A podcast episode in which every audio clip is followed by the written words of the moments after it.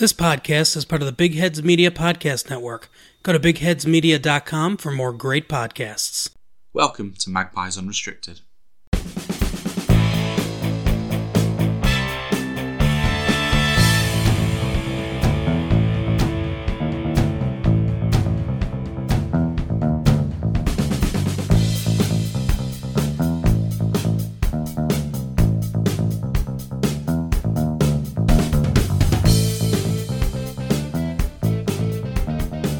Ladies and gents, welcome to Magpies Unrestricted, where we'll be talking all things Newcastle United.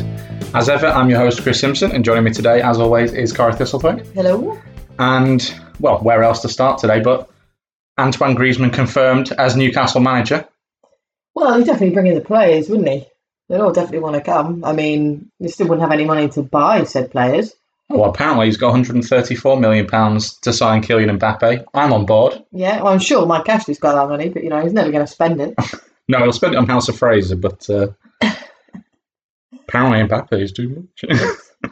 All right, so as um, computer and console geeks, obviously this uh, piqued our interest just being on Football Manager 2021 and Griezmann being very deep into a career with Newcastle at the moment. So five trophies on the trot as manager of Newcastle, and obviously, as we said, signing Mbappe for 134 million. Um, Mbappe didn't really seem to like Newcastle because one of their um, complaints was that it wasn't very warm. Yeah, and to be fair, he's not wrong. We've had a lot of famous French players over the years. I'm sure they could coax him into coming to St James's Park. Well, It's this never- close. You never know. Yeah, It's this close, in the works. Yeah. But seriously, Antoine Griezmann, the man has taste in clubs. What can I say? I think he just wanted a challenge.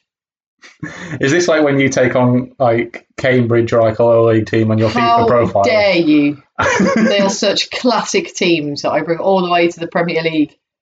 And then I end up playing like 50 games because I'm already in the Euros and everything else before I've even left the Championship. I will be honest though. I would take. I have no idea what about. Uh, I have no idea how good a coach he would be. I would take Antoine Griezmann as a player manager ahead of Steve Bruce. I genuinely would. I think most people would. Hey, if nothing else, we'd have some more goals in the team, wouldn't we? You're saying just because he could sit on the bench would mean he'd add goals.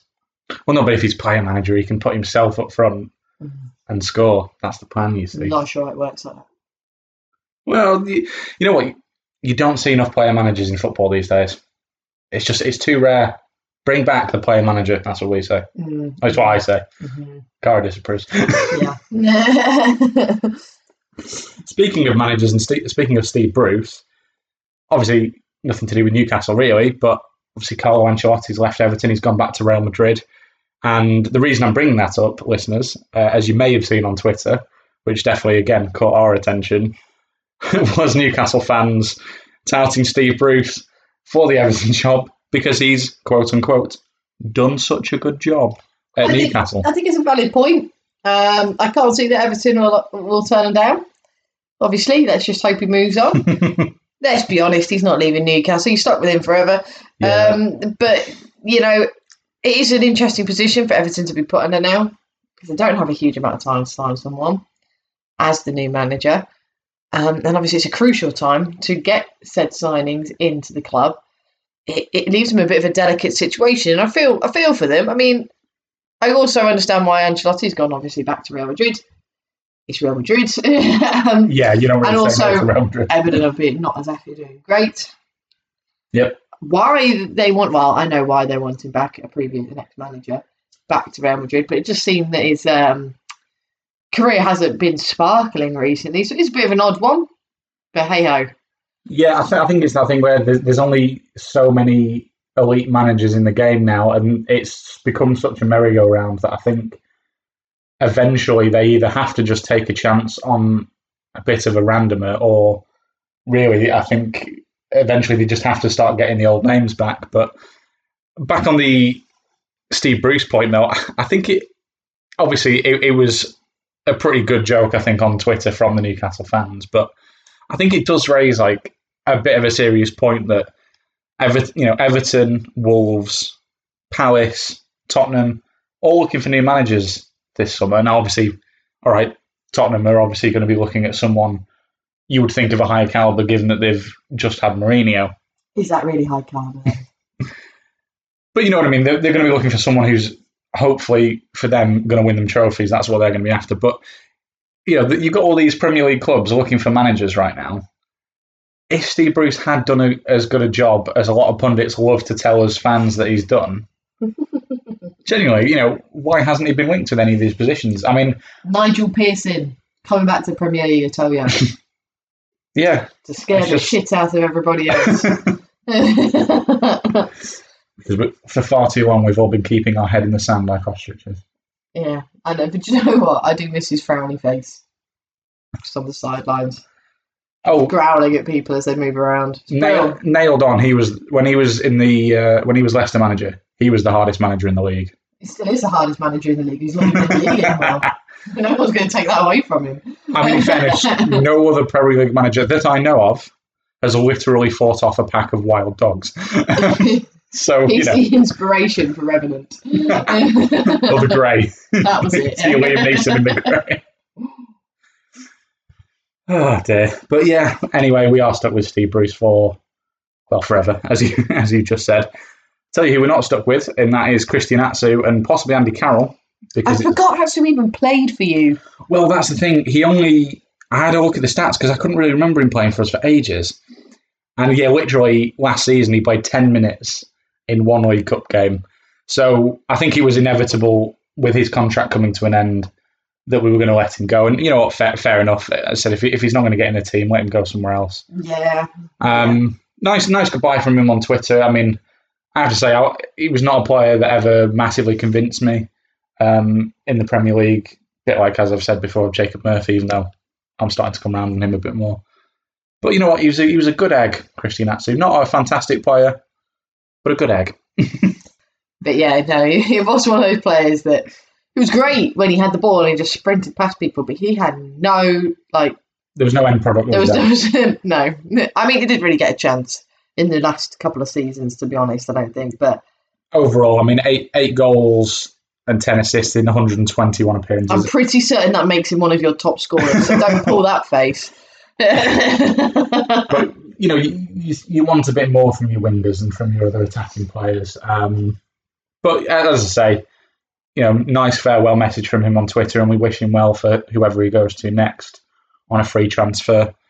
And it seems like Andy Carroll has also been released by the club as well. I mean, that was that was a given, wasn't it? Surely, the big, you know, mid part of this season, we would have been like, he's not staying again. Yeah, I mean, he's 32, and I mean, we've we got him back for two seasons, and you know, obviously, he was great. He's, he's a local boy, and it's a shame, really, that all those years ago that he got sold to Liverpool for that big money. Though, of course, we did then use it to actually rebuild a team. But Did you? well, no. But yeah, I mean, obviously, since Andy Carroll came back, it, it, it's it's blatantly obvious. He's just he's just not fit enough. I mean, only eleven starts in two seasons since he returned. And of those eleven, he only actually finished ninety minutes four times. You know, uh, it- Yeah, as, as much as I loved, I loved having him, having him around. I mean, I was at that. I mean, admittedly, absolutely dreadful nil nil we had with Brighton at St James's Park, not last season, but the season before. And I mean, don't get me wrong, it was an absolutely appalling game, and I wish I hadn't gone. But and Steve Bruce was far too like bringing Andy Carroll on. But when he brought him on for the last fifteen minutes, the roar from the crowd was amazing, and that did ga- give us a proper lift. Obviously, we didn't manage to get a winner, but if, if he'd have brought him on, well, that's the thing. If he'd have brought him on earlier, I think we would have got one because that the the energy when he actually came on, you could tell the lift that he gave everyone. But yeah, he's just not really done it. And I think it reinforced. I think even if he'd have stayed, I think we'd need another striker. I think that reinforces that need even more. Well, I think you do anyway because Wilson is said prone to injuries. Great as he is, you need someone else. Um, so let's just hope that Newcastle do sign somebody. I'm not quite sure who that will be. I don't even know if you've been rumoured to be looking at anyone in that position. It's all quite quiet on the Western Front at the moment, or the Northwest anyway. um, but yeah, you're hearing quite a lot from other clubs letting players go throughout the Premier League, Newcastle included. But then you're also, I'm also starting to see things which pop up on news feeds and stuff about, you know, without even looking, random teams in the Premier League signing or being linked to people. I've literally only heard you linked to Choudhury, who again, good player, defensive midfield. Yeah, which we do need, but You yeah, do, you do, but We- like we- you we also need- have serious we need more goals. I mean, as we learned last season, with far too reliant on Callum Wilson and on Saint-Maximin, and we just don't have any goals in the team when they're not around. So that is something we do, do need to address this summer. Um, we've maybe been linked with the odd player, but there's no point really getting into the transfer rooms because at the end of the day, we both, we all know You ain't Newcastle aren't going to buy them. So- Until Newcastle actually have someone signed on the dotted line and it's officially confirmed, so basically, we're not really until gonna you see it. them at St James's Park, holding the shirt, holding a shirt yeah. Oh, until on then, the it's not done. on the pitch, Until then, not is anywhere not else, done. just on the pitch, and then when they're there, then they're physically chained there for life and they can't leave. unless someone does a Peter Odemwingie and just drives there and like somehow breaks into the stadium and and waves the shirt around. It's yeah, it's not confirmed. So we're not going to get too much into the rumours, but as you say, it has been all quite quiet so far. It seems like it's going to be another one of those summers where we have to sell to buy. Anonymous, anonymous. Um, next couple of months, months, isn't it? Really? Let's be honest. You're just going to be sat there waiting for some stupid ass rumor to come out. Mm, Yeah, then the next one will be you are linked to Mbappe, and we all know that's not going to happen. But that's the difficulty is if, if we have to sell to buy, well, I'd say we literally have about three or four players who we might actually get a half decent fee for. Hmm. Hmm. And that's Wilson, it's Saint-Maximin, it's Almiron. Maybe even Murphy. I don't think we'd get a brilliant. I don't think you're going to get a lot, but I think you're going to get more than he paid. Maybe maybe Dubravka we might get a reasonable fee for, but obviously, unless it's someone like Alisson or someone, you know, you, you don't tend to get enormous fees for goalies these days. Um, so, but the thing is, to, to lose any of those players, especially th- those outfield players, we wouldn't even end up improving the team because No. whoever we bought brought in would still have to be really like pretty good just to actually keep us at that same level. So it's Exactly. It's, a difficult one, and I don't know how well your youth squad's coming along at the moment. Again, because I don't really follow Newcastle's youth squad. I'm sure many Newcastle supporters also don't follow it, but I've not heard any names. We've not seen any young names being brought up through into the first team to be given a tryout, especially when you had all those injuries. Yeah, well, I mean, So it's a bit of a Matt- even, again. even Matty Longstaff, who was semi-established in the first team, They've barely seen them. he's just gone back into being a reserve. So, yeah, there's not really much coming through. And it, well, it seems like, at the very least, it seems Steve Bruce isn't really willing to give many younger players a try. As I if he's not even really given Matty Longstaff that much of a chance, yeah, it's. I think it, unless we get taken over, and I mean, a that's going to take forever, and b It'll be the Saudis. God, yeah, who knows? But I think it's going to be quite a quiet and quite a difficult summer for Newcastle. Uh, being the optimistic fellow that I always am, as you always know, listeners. Actually, yes, every, everyone links optimism with Newcastle United and their fans. actually, just while we're on this um, slightly down note, I think it's also worth just giving a quick shout out to Cheick Tiote, who, of course, uh, on Friday, so that was the, the 5th of June, that was the four year anniversary of his tragic and very untimely death from a heart attack in training. And yeah, just wanted to give him a bit of a shout out. I mean, I've got some great memories of Tiote when he played. I mean, of course, he was in that midfield with Cabaye and part of that team that finished fifth in 2012. And so, you know, great tough tackling defensive midfielder who's, you know, that kind of player. I mean, we all know he was a little bit reckless at times and he could fly into a challenge. But, you know, he was that kind of player that you do like seeing on your team. Yeah, He, he- you know, he'll put himself about, he'll, he'll harass. plays with his heart on his sleeve, effectively. Yeah, and of course, I think I speak for for all Newcastle fans. Where I think probably the most enduring memory that we'll have of him is that amazing volley from the edge of the area when in that incredible four-all draw with Arsenal. That sort of last-minute equaliser. I mean, what a goal! What a moment as well.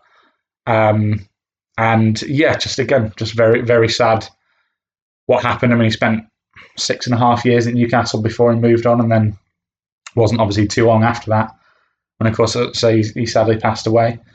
Um, yeah, gone far too young. I think he was only about 30 years old. Um, but great player. Um, actually, to continue on a slightly downer note, we've probably not ordered this in the best way, listeners, but there you go. And not I even, don't make the order, guys. So oh, it's it's entirely my fault. Chris. Yeah. And this isn't even really Newcastle related, but it's just something that we've seen in the last week or so with these England friendlies, of course. And we've seen before the games, obviously, the England team have been taking the knee, you know, making a, no pun intended, but they've been making a stand against racism and inequality. And we've had England fans, who- you know, fans who've not been in stadiums for the better part of a year, well, over a year, I think, uh, for, I imagine for the vast majority of them and then they come in on the eve of a major international tournament where, I mean, let's face it, we're England, we're not going to win, but we've got, for the most part, a pretty decent team, and hopefully, you know, maybe we can, I mean, we're going to be on home soil for for a lot of the tournament. Hopefully, maybe we can do something anyway. And then you've got some of these, frankly, knuckle dragging fans booing. expressing their free speech. This is what they're saying they're doing, expressing their free speech. It's not fucking free speech, though, is it? You're booing. You're booing people who are say who are literally making a gesture that, by the way, is not political. It is not political, Yeah, that annoys me as well. It's not political. It's about equality, you dipshits. and you're and you're booing them. I'm sorry, but fuck off. We've already broken the explicit tab on this one, so yeah. Seriously, guys. I mean, Gareth Gareth Southgate has explained the motivation behind it. As he has said, it's not political. It is purely they want to send a message Do you know what? Even about if it, an but you know what? message. Even if it is political, if a, a group of people or individuals have a political view and their main thing of expressing that view is taking a knee, who is it hurting? I don't care if you don't agree with it. Is it obstructing your way of life? No, it's not. But let's even go back to the end, the beginning of this. Sorry, it's not political. yeah, It's just a basic human right which isn't being given to people of colour. And also, you know that these exact same people who are going, "Oh, it's political, it's this, it's that, it's the left, it's Marxist, whatever, whatever nonsense they come out with, right?" Oh Yeah. You just know that They they're don't even also know. Uh, can I just say they wouldn't even know their left hand? They'd be the ones that have to hold their hands up, and then they try and figure out which one is L. But you, you just know that these are the exact same people who would be absolutely up in arms, say, at James McLean when he refuses to wear a poppy, Oh, even though he's well within his rights to not wear a poppy. And of course, if you actually know anything about Irish history and where he's come from, it's actually quite understandable that he doesn't want to wear one, and that's fair enough. This is the thing, right? These are the same people who attack people for not wearing poppies, which is a political statement to an, to a degree. but they have a problem with this, and But it's clearly it doesn't matter what it's about. But if you boo someone, it's going to make them feel bad. It's going to upset them, and it can even impinge on their performance. Now, if you're booing your own frigging team, well, congratulations, Einstein. It's not going to make them feel great. Why do they want to play for a country or the fans who are there who are booing? Now, the best thing about it is the fact that the cheers override it every time. However, the fact that there's still people booing is appalling. Grow up. Do you know what? Suck it up, Buttercup. If you don't agree with it, fine. Shut up, sit there. They're not rubbing it in your face. don't, don't go to the game. Just don't watch it. They're literally kneeling on the on the ground. If you don't agree, shut your eyes, close your eyes, and count to ten. If you can, you're going to need your fingers for that, though, aren't you? And that's the thing, as we said, Gareth Southgate has explained it, but England's players as well, and especially England's black players, have come out and said they don't understand why they're being booed, and that it's it's upsetting to them that it's happening. And people have heard that after the first one. People have heard that, and they've still done it again in the second one. I mean, Bukayo Saka scored his first England goal the other day. One of the proudest moments of his life, young lad, scoring for England. And before he even really gets to talk about that in earnest, he's having to answer questions about the booing of the players taking the knee. And frankly, It shouldn't. It shouldn't It's be shameful. centre. Why is it's a disgrace asked? to our country. It's being asked though again because unfortunately the media wants to send to, to make this a sensation. This needs to be the new big thing. Oh look, England fans are booing. We don't need to give them that platform. They want to express their opinion. They've expressed it. You don't need to talk about it. And the players don't actually give a crap. They are playing a game. They are doing their job. And yes, it upsets them, and they have every right to come out and say that in a separate time. But why is the media asking players right after the pitch about that? Ask them about their performance because at the end of the day, they are not the people who are booing. They are not the politicians, in inverted commas. They're the people having to put up with this crap. It's not their problem. It's the people who are booing. Why don't you go and find a fan and ask them why they're booing? And because I know what the answer will be, we're expressing our opinion that we don't agree that the, the taking a knee is a, is a is a good gesture, or that it's political. And I get it. If you don't think that's a good gesture, fine. You have every right to do that, as long as you are then doing something to show your equality, to make everybody's life as happy and as equal as yours. That's fine.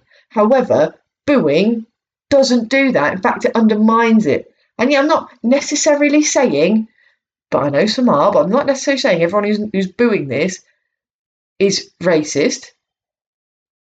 The thing is, that whole gesture comes across as being massively racist. So if you're doing something that makes you seem racist, but it's not your intention, is it racist? Well, unfortunately, my friend, yes, it is racist. Would you like to be booed because, I don't know, you're expressing your freedom of speech by talking about how much you love football, but the person down the street doesn't like football and they're going to boo you? Are you going to be mad about that and upset about it? Are you going to kick off at that person? Yes, you are. So do you know what? If you if no one booed and everyone just kept their own opinions, be fine. You're allowed to say it. You don't have to hate on everybody else who doesn't say it. It's really not that difficult. Again, it's called equality. They're expressing their opinion. You're allowed to express yours, but not in a way that makes someone offended.